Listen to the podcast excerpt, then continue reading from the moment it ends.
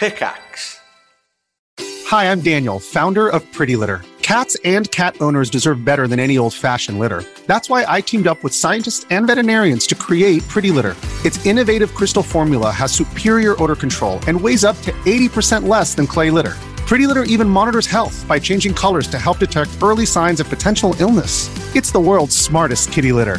Go to prettylitter.com and use code SPOTIFY for 20% off your first order and a free cat toy. Terms and conditions apply. See site for details. If you're an athlete, you know the greatest motivator of all is the fear of letting your teammates down. After all, a team is only as good as its weakest link. So you owe it to those wearing the same jersey as you to be your best every time you step on the field. That's why there's no vape in team. When you vape, you can expose your lungs to toxic chemicals that can damage your lungs. If you're a step behind, the team's a step behind. Brought to you by The Real Cost and the FDA. This program is brought to you by Resonance 104.4 FM. If you like what you hear and want to support our work, please make a donation at fundraiser.resonance.fm.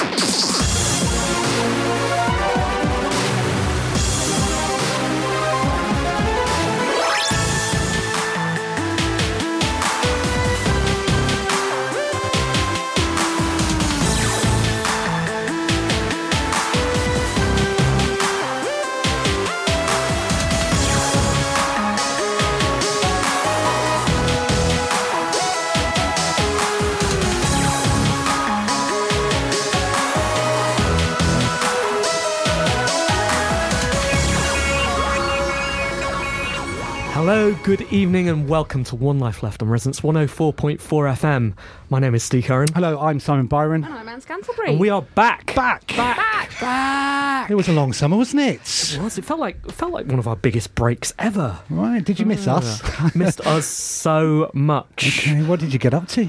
Well, uh, I, I enjoyed the One Life Left summer party, Hey, was there, yeah. that which was good. we were all there, weren't we? So I I didn't. brought all my children. You did. I did. You did. You By which I mean both. And um, I got a, an excellent uh, view of him playing a lot of well, Fortnite. eldest, of playing a lot of He Fortnite. Fortnite. was behaving like I believe children are supposed to behave. Just play Sat in the corner playing Fortnite. Exactly. Um, and I've been enjoying a lot of cricket, Okay. uh, especially today, of course. Of course. It's fantastic. What have you been up to? Uh, very similar uh, activity to you, Steve, uh, but without the cricket. uh, we've been playing video games. Went briefly to the One Life Left Summer party. Uh, yeah, it's been good. So I've enjoyed the break, but pleased to be back. Good. Right, you, Anne? Um, I've just been uh, outside walking just non-stop and then also swimming sometimes. You were swimming. I was swimming in a very cold swimming pool in Morden. That's the dream, It is isn't the it? dream. I mean, we do all, all now live the dream with access to a swimming pool in Morden that is Mm. unheated. Great. Cold. Um, that's it, isn't it? We're done. what good? That's the round. That's the show. As I understand it, That's the there's only three of us here. Uh, you can obviously hear someone else in the studio. Before I introduce you, I will uh, just explain how professional we are. Um, I got here about half past six. Steve was upstairs rapidly uh, downloading music that we can play shortly afterwards. He says, Don't worry, Simon. I've just checked with Ed. We are allowed to talk about Brexit. Did that just for just before the show. It hadn't even occurred to me because we do get. Um, Messages sometimes about things we are allowed to talk about. And We do. and actually, one of them was a printed out letter, and it did say at the bottom, that means you one life It left, especially. So Uh, we're on watch. Exactly. But uh, we're joined in the studio, I'm delighted to say, by Ian Dunt, the editor, editor of politics.co.uk, co host of Remainiacs podcast, the author of uh, Brexit What the Hell Happens Now. Welcome to the show. Hello, thank you very much for having me. Thank you for coming. Very excited that you're on, actually. We've started with a bang. Uh, I think the only game developer that's got more Twitter followers than you, Ian, is Rami Ismail from uh, Oh, no, That past, oh, that. It's, it's, it's disgraceful.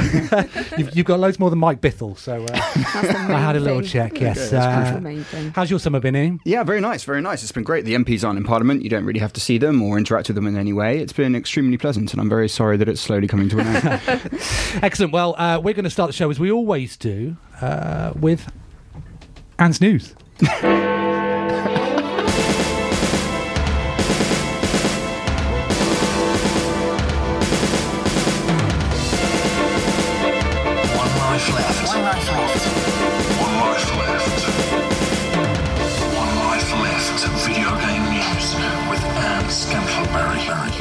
7.04 on Monday, the 10th of September. I'm Anne Scantlebury, and this is the news.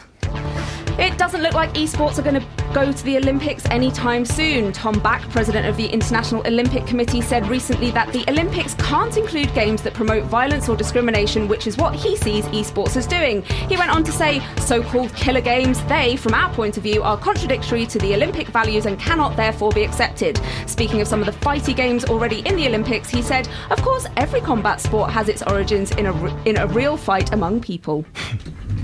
So there are fighty games already in the Olympics. Well, Fighting. boxing, Yeah. oh, those you know, sort of games. fencing, Right. No, I understand. shooting. Okay. okay, but no, wasn't there a story uh, at the sort of back end of the Olympics last time that there was some kind of Olympic affiliated event to do with esports? I think that was just the sort of dressed up thing you often get from the games industry where we pretend that we're more grown up than we are, isn't it? Surely. So he was speaking, I think, at uh, an uh, an Asia Games event uh, where there was some esports happening, uh, and it was part of uh, sort of the, I guess, the Olympic circuit or something like that. Uh, and there was some esports happening there, and he was just saying, What happening in the room in the same way Simon's son was playing Fortnite? Like, no, it was a. It was a mandated part of the, Okay, the event. see. Like it was booth. It was. It was proper. Okay. It was proper.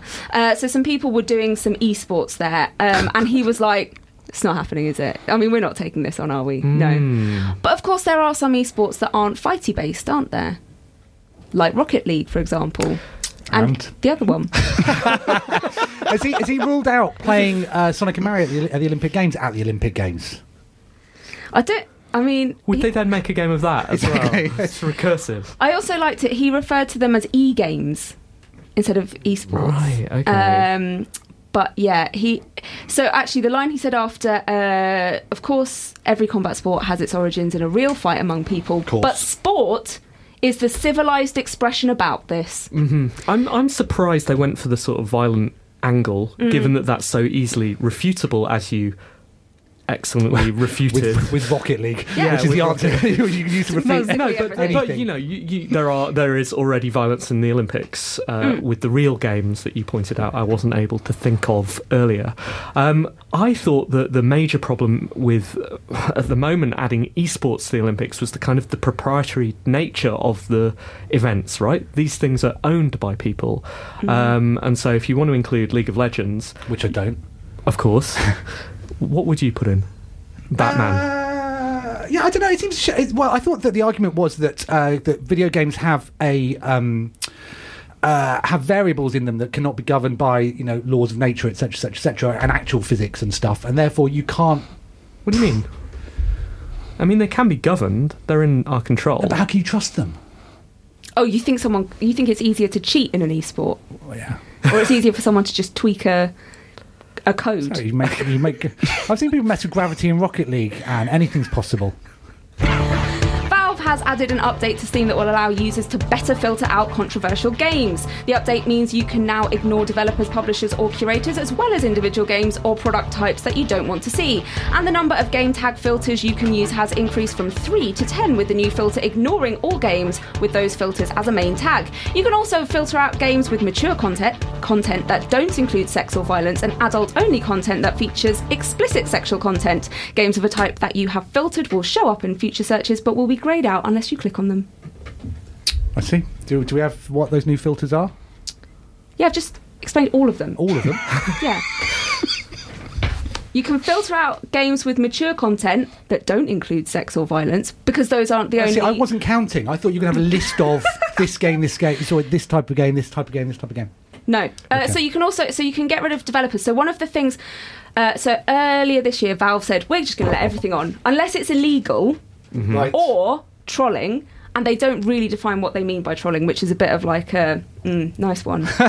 um, so unless it's one of those two kinds of things, they're just going, yeah, anything can go on there. What we need to do is give you better tools so you can get rid of anything. They're putting the onus on people to um, filter out any content that they don't want to see, and they're saying we're going to make really good tools so you don't have to see these things. So they've now added lots and lots more stuff. So you can get. So if there are developers that you don't like, you just go, I don't want, don't want to see anything from Bithell anymore. Right. He's got a few followers. Uh, if you've got any curators, Yeah. I mean, who wants to see anything from curators anyway? Get rid of them. Uh, publishers as well. Uh, and then obviously, I mean, it makes a lot of sense that if you don't want to see particular types of game, just get rid of them. Off they go. walking sims. Buh. Don't want them. Is it trolling or trolling? Trolling. That Isn't was it? halfway between. Is it- Ian, you must have encountered this. It's trolling. I'm Trolling. afraid. Sorry to say. It's Yeah. officially. Officially. Well, I don't know. I mean, I've certainly always called it that, and no one's picked me up on it. So after a while, if I haven't been, you know, socially proven to have made a mistake, I just Trolling. presume I'm getting it right. Pronunciation. I, I, I've heard other people use it beyond you, Anne, and the confident way you said it. You sometimes say trollo lo lo lo or whatever, right? But like, You're right, I do. oh, hang on. No, don't don't start the next jingle. I've got this coming up. Okay. Troll. Oh, it doesn't have ing. It doesn't have it with an ing, which is really where it counts. Uh, great radio. Can, can I start the next jingle? Let's go. Following a shooting at a Madden NFL 19 tournament in Jacksonville in August, EA has held a live stream and set up a Jacksonville tribute fund to support those who were shot and the families of the two players who were killed. EA donated $1 million to the fund and released a statement saying, We've heard from so many of you that you would like to support the victims and show that this horrific event will not define us but only serve to make our community stronger. So this was horrifying news. Yeah. Uh, and a good response from EA to this. Yeah. Uh, do we know anything more? Are they planning any memorials inside the game? Because I read that that was something that they were thinking about. Uh, it. I don't think that that has been announced. I think that they were focusing on doing the um, the live stream and setting up this fund, which, by the way, you can still donate to uh, if you go to the Jacksonville Tribute GoFundMe page. Um, so the uh, the live event just happened last week. Uh, so I, I haven't heard anything about um, a memorial in the game. No. Right. Okay. Uh, do we think this is is uh, a video game problem or a societal problem? Uh, does- I mean- uh, yeah, well, it hasn't happened elsewhere, Yeah. has it? What? What do you mean? It, well, outside of, happens out all of the time. America. yeah, that's uh, yeah, yeah, yeah, yeah. yeah, It's. It, I mean, I feel like it's a very societal. Like it's very much tied up with um, a lot of things that are happening in America at the minute.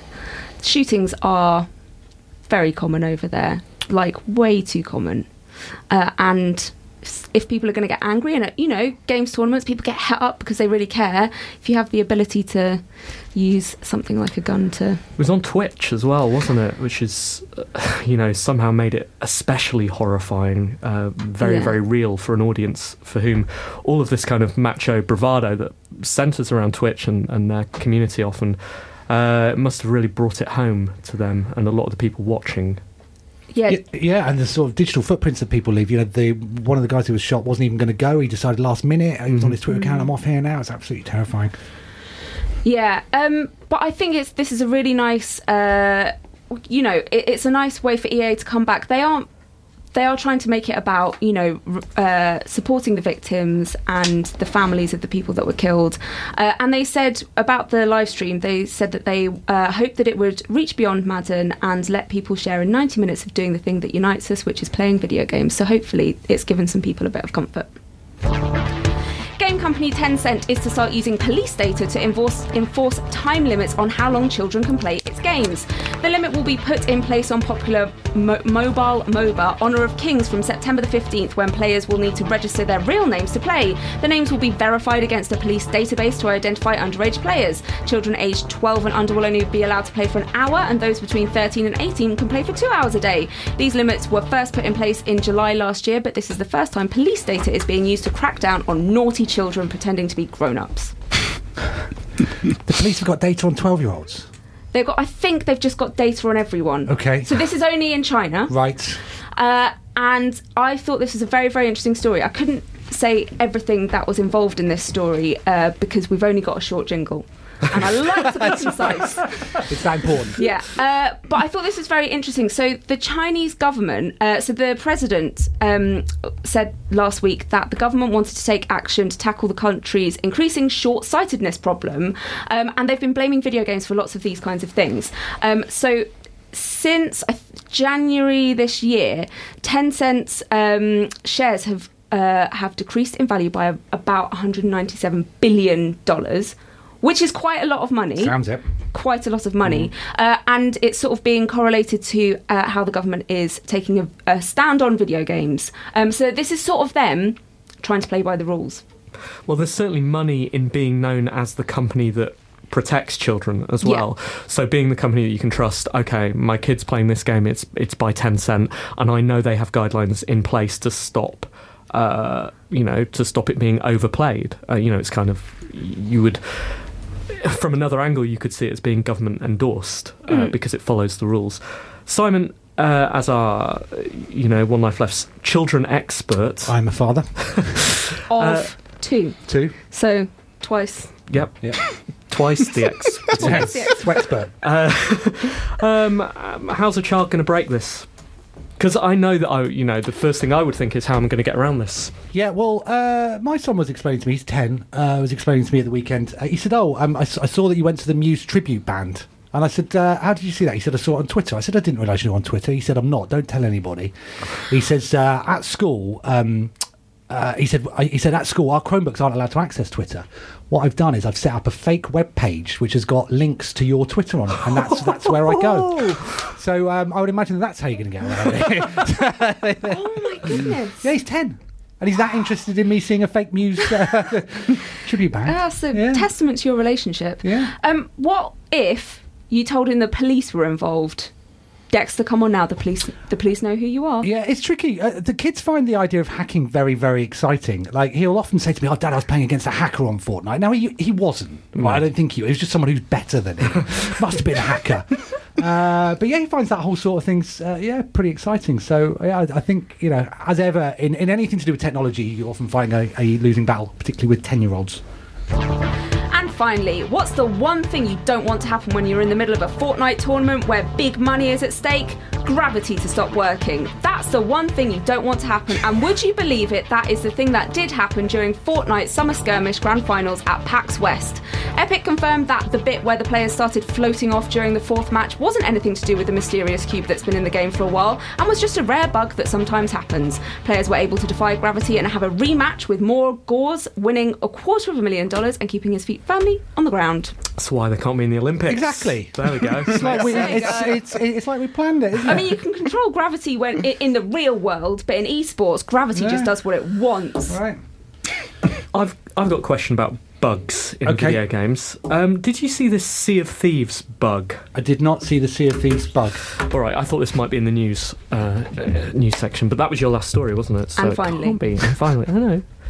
So um, there was a Sea of Thieves bug Okay. uh, that took the telescopes of players and placed them in an unfortunate position Ar- around the groin area. Yeah, yeah. I'm just being as explicit as I'm allowed to be Yeah. at 7 p.m. Why Uh, did it do that? Well, this is my question to. Wait, uh, which way round was it? I you looking know, in or I- out? I looked away. Uh, you know, so there were screenshots of players doing what players would do in this situation. Uh, and Rare, uh, Rare apologised for it, said, "Oh yeah, it's just a, it's just a bug. It's just a thing that happened, you know, because unfortunately, if a, an object is not given a location, it defaults to the groin, which is, you know, an excuse I'm sure we've, we've all used, all used in the past. No. But um, yeah, do, do we think this is plausible? Do we think, think someone I think there's more to it, do you? just use a wondering. police database to uh, find out whether they've got previous. I don't know. I don't know. I like. I, I, you You're know, I- disputing their. Uh, I've made a game. I've made games in the past, but all of my have games have been in about them? blocks, Right, so I wouldn't exactly. know. Wouldn't know whether whether default the default object placed on a character is. Simon, you've made games involving characters. I, I deliberately made them involve uh, block shapes because they're easier to, to program and they don't have groins. I don't know. I thought it was interesting. Right. I thought it, you know, interesting if true. How does this compare to uh, this, the the papers on Sky? There's actually less talk about groins here than there is on there. So. Good. All right. Thanks, Anne. One Life Left video game news with Anne Scantlebury.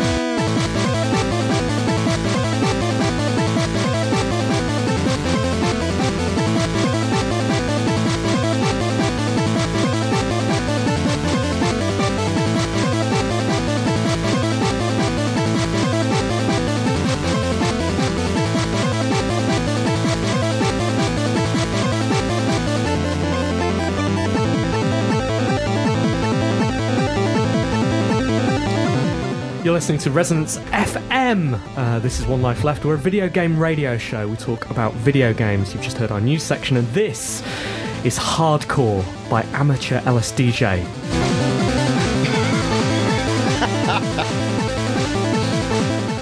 I still love doing that. Um, what do you think Sounds of it? It does sound it? hardcore. Yeah. What do you think, Simon? Yeah, I'm glad I'm not wearing headphones. Good.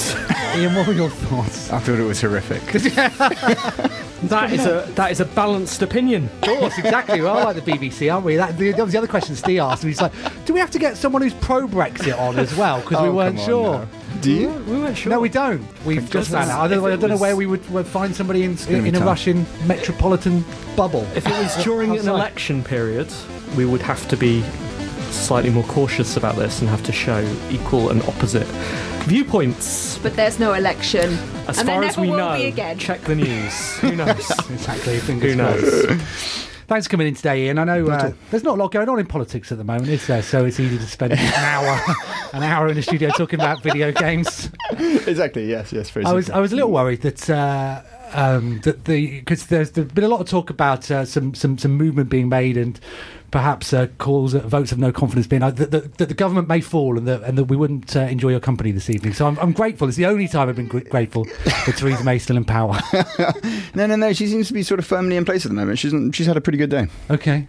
We'll be able to I mean, a pretty good day in the context of her life is not particularly a day that you would want to share. Right. But nevertheless, you know, in, in terms of how things generally operate for her, she's, she's been doing all right today. Good. Well, um, I know a lot of people talk about uh, the Irish backstop and uh, freedom of movement for EU residents, or sorry, their right to uh, stay. Uh, but things really kicked off today in Brexit. I think the video games industry got involved. so I can assume it's all off now, is it? Yeah, they've stopped it. They they hacked it, so it's, it's completely fine now. So no, there was a piece um, by Gamers, I think it's Gamers for EU that we took on our site today. Uh, the gaming industry kind of uh, it's a bit like most of the creative industry. Same, you see the same thing with fashion. It just gets forgotten about in this world of really all people care about is sort of car manufacturing and financial services. And if it isn't one of those two things, it's as if the economy doesn't really exist. Um, as a matter of fact, that's not a particularly helpful or accurate way of looking at what the economy does. About 10% of Britain's uh, exports are creative industries. And the video games industry is obviously a particularly successful example of that. But it has exactly the same problems. The piece is by George Osborne. I'd recommend that you read it. It's not that George Osborne. um, I hasten to add. Uh, and it has pretty much the same problems that most, especially creative industries, but a bunch of others have, which is it's used free movement for a long time to get top tier talent, especially from Europe. Um, it can't go into a situation of legal uncertainty, particularly around data protection um, under EU rules. If you had that operating for products that involve sort of lots of players in lots of different countries, that very quickly becomes a very significant problem for you. And it doesn't want to face sort of tariffs and non tariff barriers uh, on sort of hardware coming into the country in order for it to do do what it does. So the same kind of problems that you see everywhere else. It's just that because it's video games, no one really takes it particularly seriously, and they're just like, well, whatever. That's just what teenagers do in the basement. We'll worry about the cars. That's not a very forward-looking attitude that you want to have if you really think about what the British economy would look like and what it should be looking like in the future.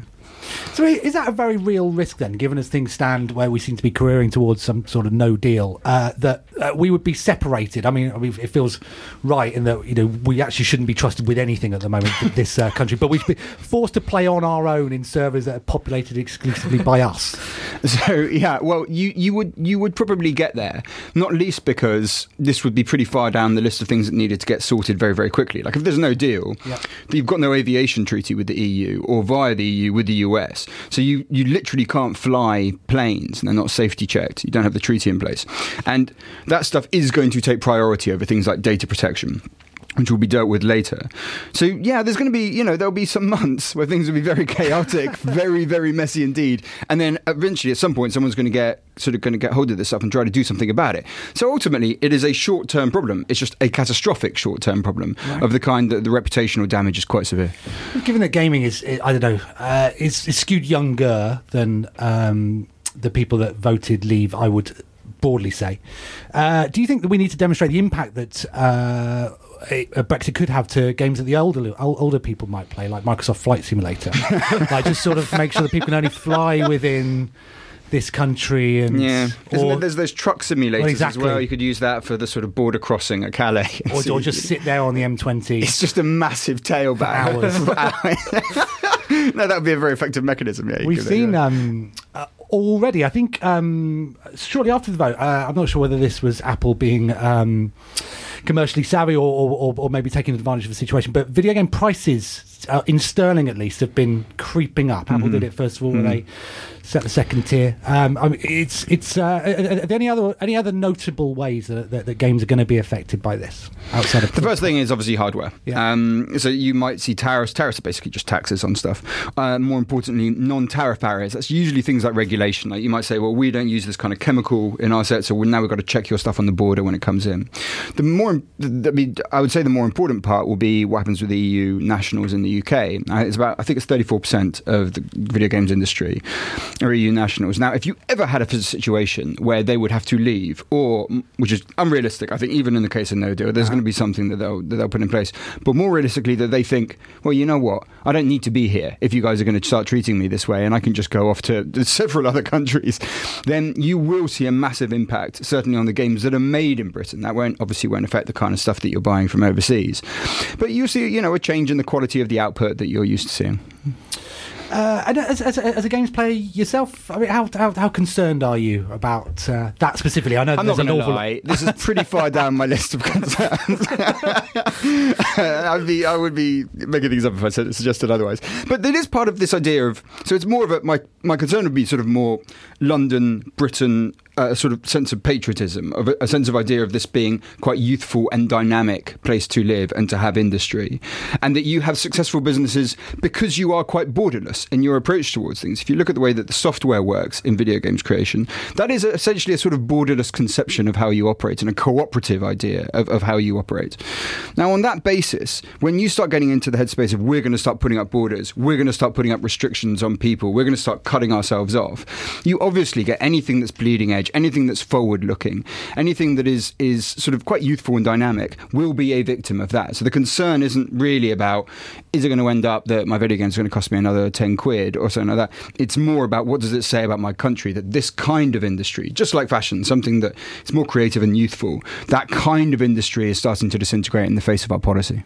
I was trying to think about ways in which uh, games and politics have, had uh, sort of come together, and I think the only example, well, there, there were two really. Uh, the Corbyn Run game that came out during the 2017 uh, Yeah. general election, um, which, from where I sat, seemed to be uh, quite an effective way of getting people engaged. Obviously, predominantly left leading. Um, but then the other, of course, was uh, Greece's. Um, uh, Yanis Varoufakis, Varoufakis, yeah. yeah, who um, used to work at Valve. Huh, I didn't know that. Yeah, he was the chief economist at Valve, who ended up uh, in Oh, the wow. in the uh, in the uh, Greek government.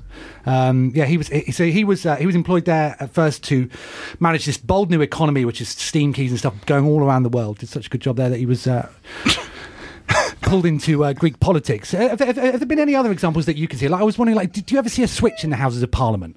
No, no, I haven't. Um, although you know, you would always see people fiddling around with their phones, and most of them are playing some endless runner game or Okay. whatever.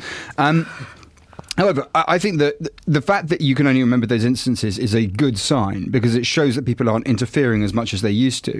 If you remember, when I was growing up, there was politicians were constantly going on about violence in video games. It's going to destroy our, our children's youth. Keith Vaz, who you know, like all moral Puritans, was later caught with prostitutes and drugs, um, was for ages wading in against video games. He would do it very, very regularly indeed. He'd do it almost every time there was a Grand Theft Auto. I mean, Grand Theft Auto does frankly Yeah. have a lot of quite problematic elements to it, but nevertheless, and and I I think he was he wasn't alone. There's about sort of six. MPs, mostly Tories, but not exclusively Tories, Labour MPs there too, who get involved and who clearly don't know, they don't have any conception of, of what it is that they're dealing with. Now, those interventions have become less common now, but they do take place. I mean, the last one by Vaz was about three years ago, if I remember correctly. So no, these things will these things will happen. What what I think is ironic about that stuff is that they are pointing to the thing in video games which actually if there was, I think, a, a little bit more sort of like a more cerebral quality to some of the titles that came out, and I don't play a lot of indie games, so I'm liable to be tripped up on this and be told that actually there's a lot of those out there and you're just not seeing them, w- was, would actually make video games sort of qu- quite interesting. And that's really the idea of you be- being somehow complicit in what takes place. And that part is usually what scares sort of quite reactionary figures, but is uh, in, in the more interesting things like Paper Please, I think you saw quite similar things in um, Heavy Rain. Yeah. You're actually you're pushed into a weird moral situation. Actually, those early Telltale games, the the early Walking Dead games by Telltale, were forcing you to make moral decisions very very quickly. And that idea of complicity can be very effective. You know, once you've accepted the video games are not going to make you shoot a bunch of people in the middle of the street. Yeah. I mean, they, they are. I think personally, they're they're the most powerful medium potentially because you are interacting with them, and I think we're only starting to learn now how to use that for political ends, uh, and obviously that's for the better as long as that political aim agrees with you. Uh, and I think at the moment, you know, we have a lot of young creators making a lot of video games that I, I personally think are, you know, they lie in the indie space mostly, but tend to agree with my outlook. You know, there's games about, um, you can, I can think of one that's about drone warfare that shows the disassociation from a drone pilot from the consequences, you know, and playing that, you do get a sense of, all right, this is not okay. I guess the worry for me is when the bigger budgets come in there, and, and while we're in a place which we we for a very long time said we wanted the video game industry to be cooler, to be like uh, you know we all wanted to be pop stars, uh, and now anyone can make a video game, and now you know you are getting more video game pop stars, Bithell and and that lot, Rami. But the consequence of that, anyone making a video game, is that it's harder to make a video game. Uh, it's harder to make a success out of making a video game as well. So I guess the flip side of you know we want more political games is that also uh, that could be a bad thing as well potentially. I I feel like politicians who get very angry don't also know that there are games uh, where you can date cats. like they don't talk about that, do they? And that's a bit weird. Like if you're going to go on about something, yeah. is it a bit weird to date cats? Probably. Um, Tom, Take, take It's- that it's Parliament. illegal if you take it too far. Yeah. Tom Watson's a gamer, isn't He, he? yes, he, is. Yeah, yeah. yeah. He's uh, he was uh, the Not- Nottingham Game City Prize. He was a juror. Was on he? That wasn't back in the day. There is, I mean, so there's a couple of moments where you obviously see the the more pernicious side. Like we talked about Grand Theft Auto earlier. There was, do you remember that there is a Grand Theft Auto, God knows which one, where they, they kind of force you to torture someone. There's Manhunt, isn't it? That's that's that that that's. Oh, sorry, and it is in GTA Five. Yeah, yeah, In yeah. GTA five, No, I, was. I was thinking about your comment about Vaz earlier. He was. Yeah. Uh, It, it was, it was, well, it was. I remember being quite sort of just morally irritated by what I was being asked to do because it was like, well, you didn't give me a choice. Like, you're not doing anything interesting here. You're not putting me in a situation where I would take that as the easier option. You're just forcing me to be dreadful, and like, that that doesn't seem to me to be proving any point apart from no the Russian sneering. as well. The, Yeah. the, The Call of Duty, Rift, uh, yeah. level. But often these things like Oh, the, ev- the attack, the terrorist attack in the airport. even within uh, people who, who play video games, like the games community, will often go, guys, come on, come Hmm. on, this is a bit much, isn't it? I don't. I think that you can look at that and go, that's terrible. But then if you look at the reaction of people who play games, I think that's the thing that you need. That Well, that's where it has to come from. It can't Yeah. come from Keith Vaz, who's never even seen a video game in his life. Mm. And it doesn't need to, because there's more than enough sort of communication and more than enough argument in video game culture that can deal, that has that debate within itself. You, I mm. mean, in the more, you know, if you look at even the Gamergate stuff and the reaction against it, you see that battle taking place. And that's a much more interesting debate to listen to when it is people who understand what it is that they are talking about than it is if it's someone who just comes from outside, which you can pretty much spot instantly. You then, of course, get the flip side. You get something like Journey. I mean, I remember playing Journey, and it was sort of, it was one of the, it was, I remember it being like one of the most pronounced sort of artistic moments that, that I'd felt really. Like, I, the, I, don't- I don't know if you guys have played it, but, Yeah. you know, there- there's another, there's another character. And been, whoever the hell this person was, it could be anyone, could be a bloke in Japan, could be someone in Cornwall or whatever. And they ran with me, and there's this sort sort of fire carpet monster thing that comes at you in a, in a tunnel. And it was just destroying the uh, capes that allow you to jump further.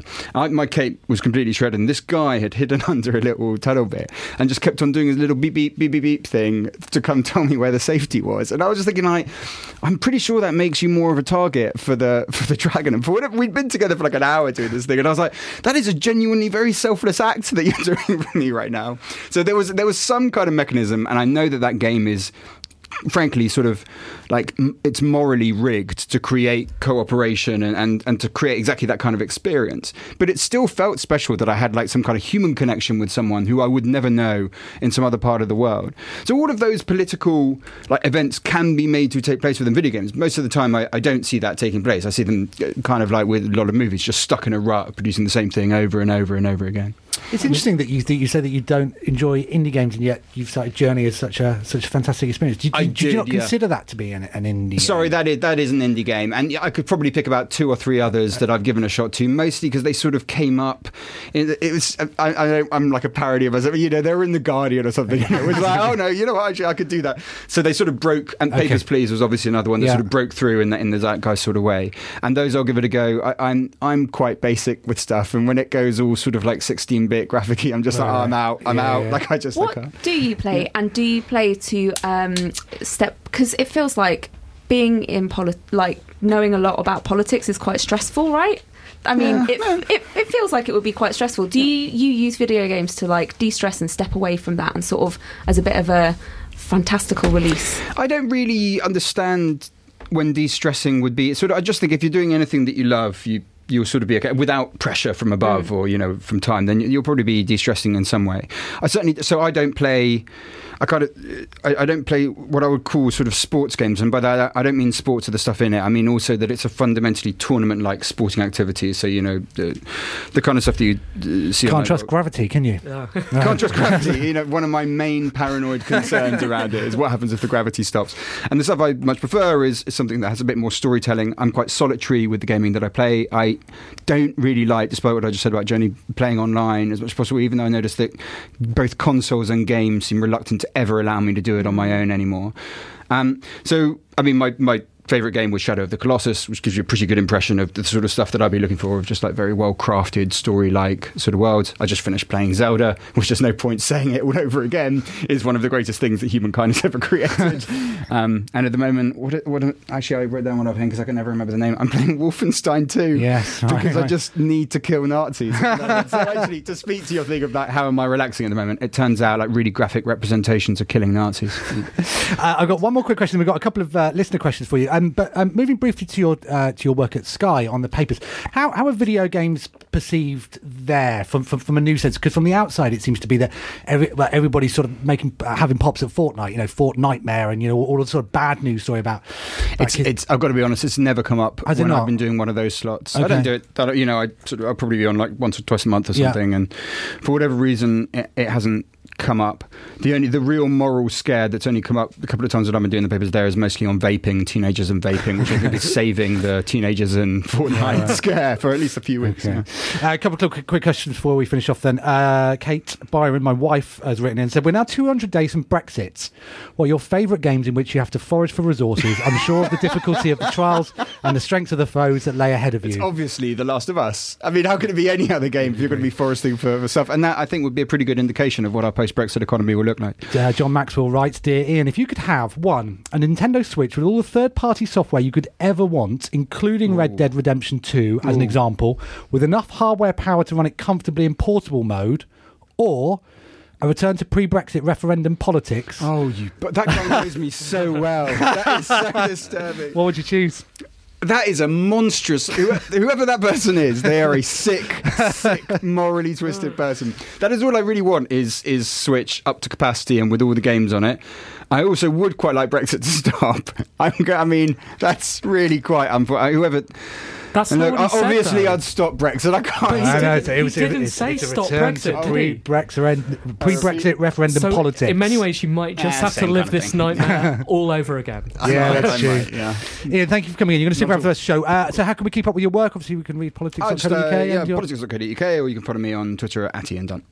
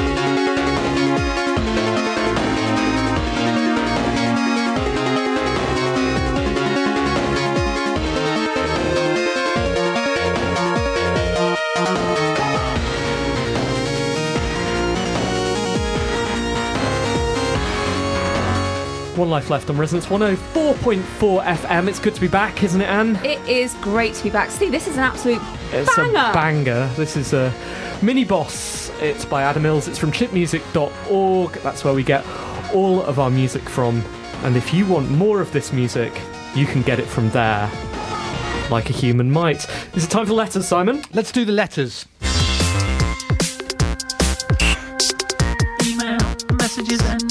BCC. One life letters. Thank you very much for your letters this week. Um, yeah, we've had a brilliant response. Uh, Is that, is that because you bribed people?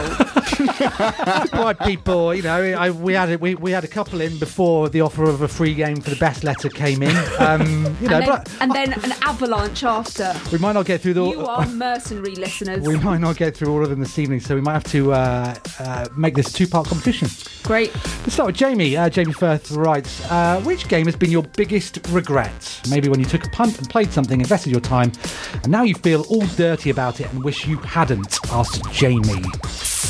That Nintendo Switch one we both bought. I was going to say, top of the list. And do you know, do you know what's worse? So this is Octopath Traveller. Oh, I didn't mean that one, but Okay. yeah, that Oh. actually, true. I can't get rid of it. I meant the stupid one. I thought you said it was low on eBay. Yeah, no. I can't get rid of it. Somebody bought it off me, and then I had to open an unpaid uh, item case. Right. I, I relisted it. The same person bought it off me. I know. I know. It's that, that's Maybe it's them. that's- Maybe it's Square. Square Enix. Um, no, No, I which meant one? the I meant the other one we both bought that we Oh, regretted. go go vacation. because I was like, how could something so bright and funny and stupid, and there's so many games in there, they can't all be bad. They're all bad. Uh, I, the, the only thing I, the only thing I like about it is I'm going on holiday on Thursday, and I've taken some pictures of my character on Go Vacation, Uh-huh. and I'm going to tweet those out on, on Thursday. And it's, it's my little me, just some little red shorts, and picture that. You won't have to picture that for much longer because come Thursday, that's going to be my out of office. Thank goodness. Thank goodness. Uh, shall I go? Well, know, you can answer the question, Ian, as well. Um, Biggest regrets.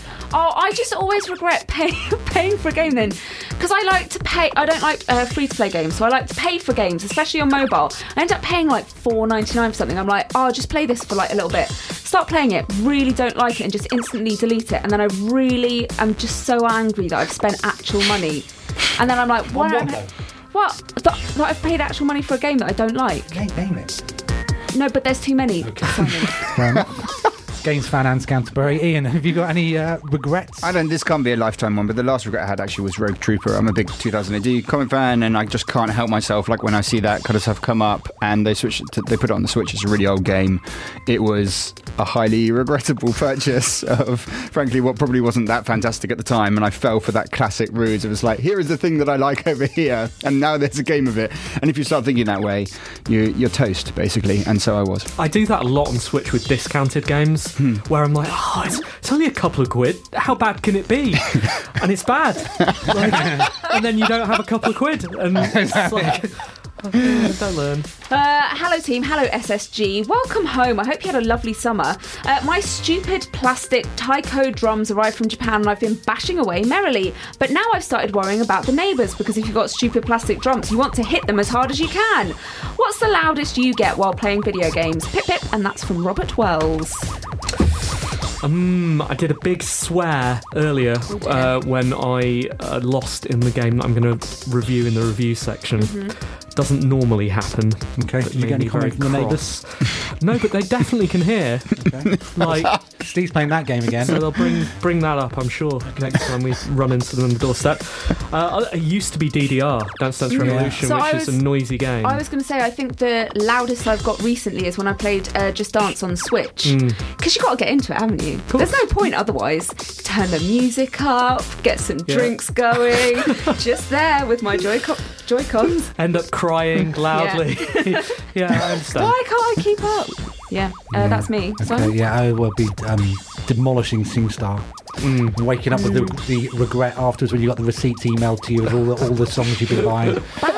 So, it was a night to forget. Uh, Ian, It's the same thing. Same thing. uh, and then uh, you've, uh, I think you have the last letter this evening. I do, We're, I we're running out of time. Oh, it says Crichton. So welcome back, team and SSG, with the Master Chief Collection getting a huge patch and coming uh, and coming available for Xbox Games Pass. I've been thinking about games preservation.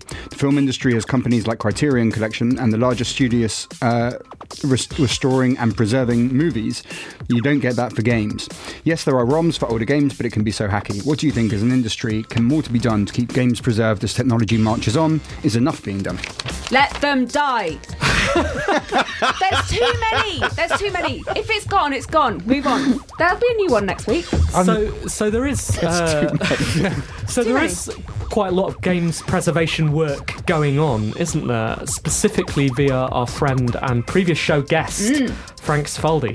Yes. He likes all those old discs and he will preserve them. You were paying attention when he was on the show, weren't you? Yeah.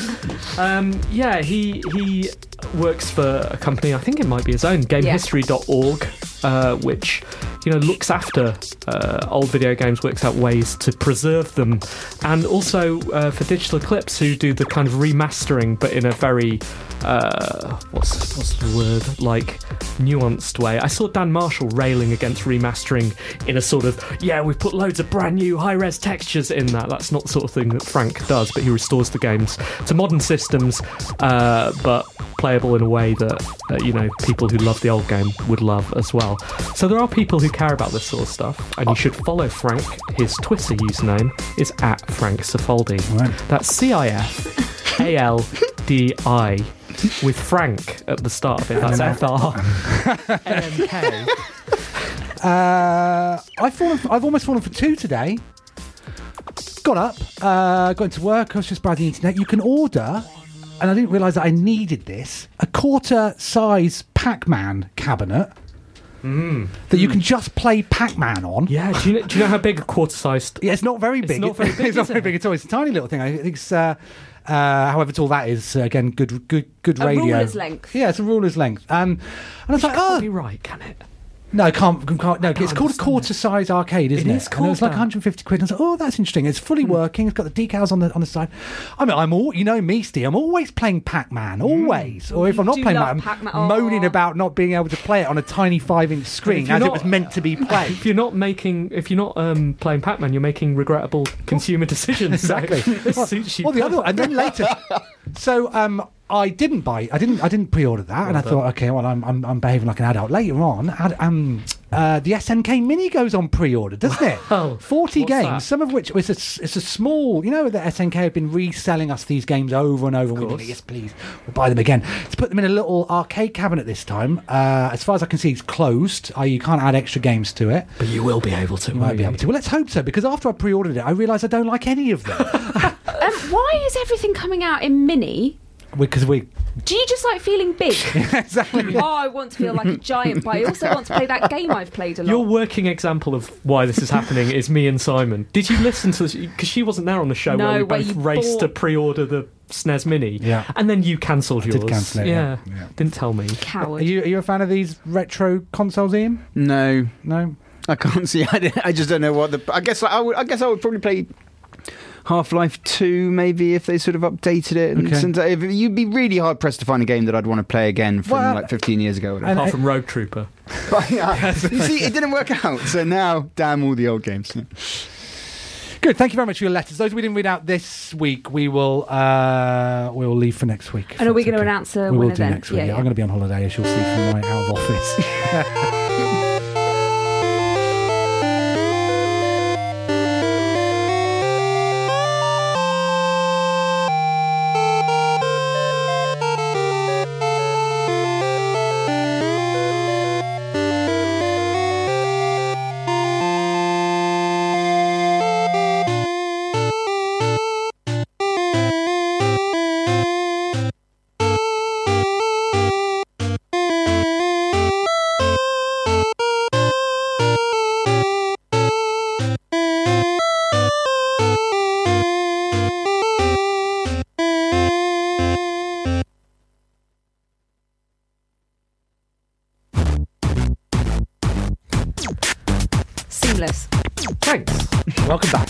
back. 12 years. uh, it's the review section on One Life Left. This is where we review things. Games, specifically. Not always. No, we've reviewed some books before. Yeah, don't tie yourself down. We can do No. anything. But this week, But should we? let's review some games. What have you been playing, Simon? Uh, I've been playing uh, Spider Man. oh, How is it? Marvel Spider. Man. Marvel Spider Man. Yeah, well, uh, yeah, it's really brilliant. I think it's the best superhero game. Oof. I know, and as a fan, and as a yeah, uh, yeah. I mean, I would like to go back and revisit Arkham. Uh, uh, yeah, I think I think the Asylum would probably still stand the test. City and Knight got a bit a bit um, sort of over fussy, but um, yeah, I. Uh, I'm more and more coming around to the fact that I'm enjoying the Marvel universe much more than the DC universe, and that the Marvel video games are very different to. So if you play Batman, it's dark and rainy and gruff, and it, sure it makes you feel powerful. I mean, I know I'm describing how Batman should be, but the thing with the Arkham games is that there's always a convoluted reason why the big bad guy has uh, forced the uh, the Gotham police to evacuate the city. So you have this huge playground that you can fly around and all this sort of stuff, but there's no one in it. There's nothing else going on apart from a small, you know, occasional collections of thugs that you then beat up until the the, the uh, last one breaks his neck in this slow mo fight. Spider-Man starts off. Uh, it's got the web swinging completely down pat, so it's really easy to do, but it's really really satisfying to do in an advanced way.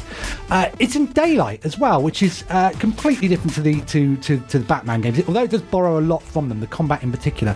Um, it's feeling like there's a lot more to it. I'm 12% through it, so the stats tell me, which I know is no actual indication because I finished Tomb Raider on 52%. Um, but it's brilliant. It's funny. Uh, it's got loads of incidental touches. The city itself is, is, is, beautiful. I haven't had to look up how to defeat a boss on the internet yet.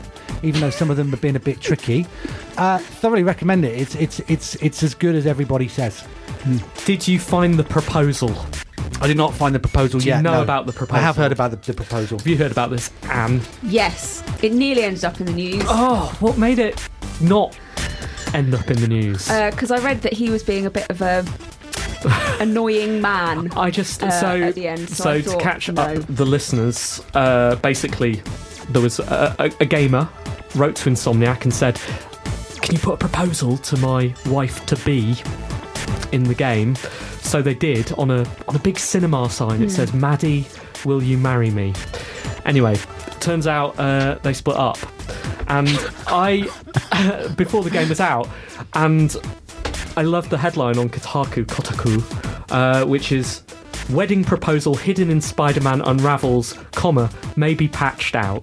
As in, like, did you see the response from the Call of Duty guys that said, "Never ever do this"? We put two in previous Call of Duties, and both relationships ended before the game came out. Really? How can we use this? Well, let's split up with our partners through a video game. Anne, Good. Uh, I got my uh, PSVR out. What? Didn't I? Didn't I? Yes, I you did. said you were going to do that. Said I was you gonna do said it. you were going to be playing two games, And I did, and I'm going to review one of them now. uh, so I played Anywhere, uh, which is a PSVR game, but I'm not really sure why it's a PSVR game. So you, it starts, and you're in a very, uh, it's a very beautiful, realistic um, setting of a beach, and there's some nice music playing. And then it turns out you can change the setting if you buy it. Uh, and you can change the music to have different. So it's, I think the thing is, it would take you anywhere in the world as long as you bought it, uh, and you can change the music so it would be any kind of setting anywhere you want. And I was like, well, this is all right, but uh, it was definitely listed under games. And I'm not one of those people, but it's not a game. sound like one of those people. Yeah, I do, don't I? But then there was a, a little subsection which had some games in it. So I was like, oh, great. So I can sit on the beach uh, in wearing a headset. I'm not really on a beach.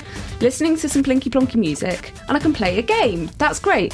So I played the games. One of them was a fishing game where the fishing thing, hook, yeah, like that. Hook goes down, Gun. and then you wait for a second, and then there's some, and then you've got um, a, a, a little dot, and some fish go round and round and round a circle really fast, and you have to put your dot on the fish and then press press X, and then you catch a fish, and it tells you what fish you caught. Then it starts all over again.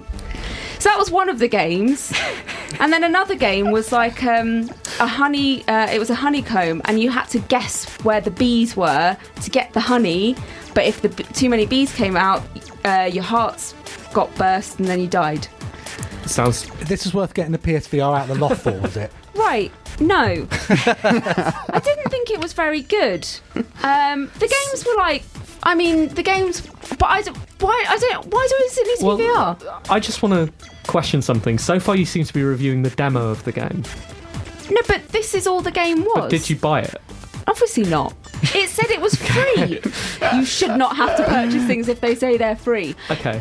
But you could just. But you have could- other backgrounds. Okay, right. Not other games. No, no, no. Ah, right. Why were the bees on a beach? Don't know. I mean, why not? You could be anywhere. Good. I was quite tempted to get a PlayStation VR, but literally after hearing Yeah, this, you can you've have cured mine, me I of mean, any. there'll be uh, there, there are others. I, I, I think I've downloaded a good one because it cost me some money. Twenty four ninety nine. Uh, I'll be reviewing that in a couple of weeks. Um, but yeah, this one wasn't. It didn't really. Didn't really do it for me. It wasn't VR enough. I want my reality very virtual. Score. Seven out of ten. Seven out of ten. Yeah. Good. Uh, Steve. Oh, Yeah. hi. Uh, so I've been playing a- a little bit of Mario Kart, time trialing that. Still bad at it. It's not fun. They've stopped making Mario Kart fun. but my, They really, have. Yeah. our little. We've accidentally ended up in a WhatsApp group with um, Franz Ferdinand and Chvrches, all of whom turn, turn out to be amazing at Mario Kart and have stopped making Mario Kart fun. I've never played the first corner of Mario Kart so frequently in my life. I know. Seeing the same ghost just speeding away. Yeah, exactly. thinking, How'd you do that? Hmm. Esports. Need to turn gravity off. Uh, so played that for a bit. Wasn't fun. No. But thankfully, something I've been looking forward to for a while happened, which is that Into the Breach came out on Switch. I was really excited by Into the Breach when it came out on PC, but I didn't want to play it on PC, so I did not play it on PC. Came out on Switch. Uh, surprisingly, it just kind of dropped. Did drop, from did drop nowhere. during the Nintendo Uh, Direct. quite enjoy. And uh, I have been in since then. Uh, Into the Breach is the follow up to FTL, Faster Than Light, um, and it's kind of like that crossed with Advance Wars, which to me sounds like the perfect game. And it sort of is. It plays out like. Um, I always described Advance Wars to people who didn't know it as Nintendo do chess.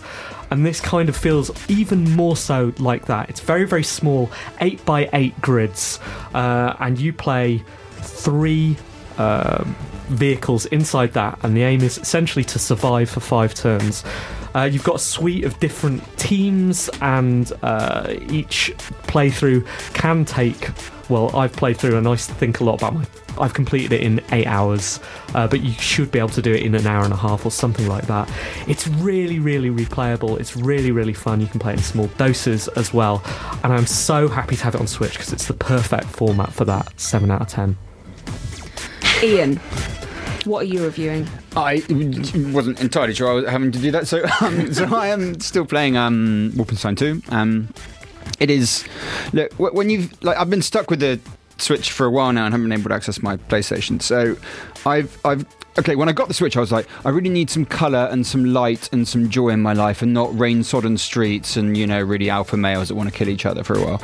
And now I am at the point where I'm like no I do want some ultra violence please. and, I, and actually so it is providing me with the ultra violence. It is doing nothing spectacular with the way it operates. Its move over from the sort of much more powerful machines has not been entirely successful. It looks pretty murky at a lot of places. What it does have is genuinely the cutscenes feel like a reward. Like it is a joy to watch them, and it's it's really quite subversive, whip smart sense of humour that it has. That it actually had in the last game, and certainly has in this one too. And I've been thoroughly enjoying it. But I'd be lying if I say ultimately I'm spending a lot of time shooting people in the face, and I'm thoroughly enjoying doing it in a way that I wouldn't if I hadn't just spent two years playing, you know, Nintendo's cutesy, colourful, you know, mushroom bouncing games. Mushroom bouncing so that's good. Uh, what score would you give it? Oh, well, it has to be a seven out of ten. Fair. Sounds like it. Reasonable. Great. We got through that first show back. Got through it. I thought it was great. It's great. Simon. Ian, absolute pleasure having you in the studio. Thank you Thank, very you so Thanks much for for coming having in. Um, Do we have any other business? do you?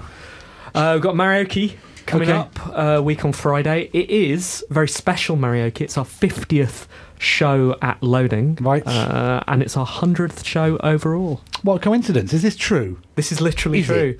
it? It Sounds is like a marketing gimmick to no, me. no, no. It was going to be our 50th and our 99th. Oh, okay. and I was did one. really annoyed. Right. Really annoyed at that. And then we got booked for an extra one at uh, Gamescom. So, yeah, uh, that was good. Gamescom was good. wasn't it? I enjoyed it. Yeah, Until we had our laptop, stolen. that was the uh, yeah. that was Yeah, yeah. But uh, apart from that, Gamescom Was there anything on the laptop? What do you mean, any, any of pe- pe- the people off doing rival karaoke Yeah, now are there? there, there's probably bootleg karaoke available from some German guy somewhere or girl. We don't know. Could have been anyone. We were drinking. Yeah. which is which is why we haven't filed an insurance claim. exactly. I, don't, I don't think anyone's going to give us any money No. for that. But anyway, we had a great time. So thank you so much to anyone who came out to Germany and sang with us there. Uh, I think that's it. That's it. Yeah. Yeah, thank you all so much for listening to this show. Uh, thank you, and we will see you next week. Next week. Goodbye. Goodbye. Bye.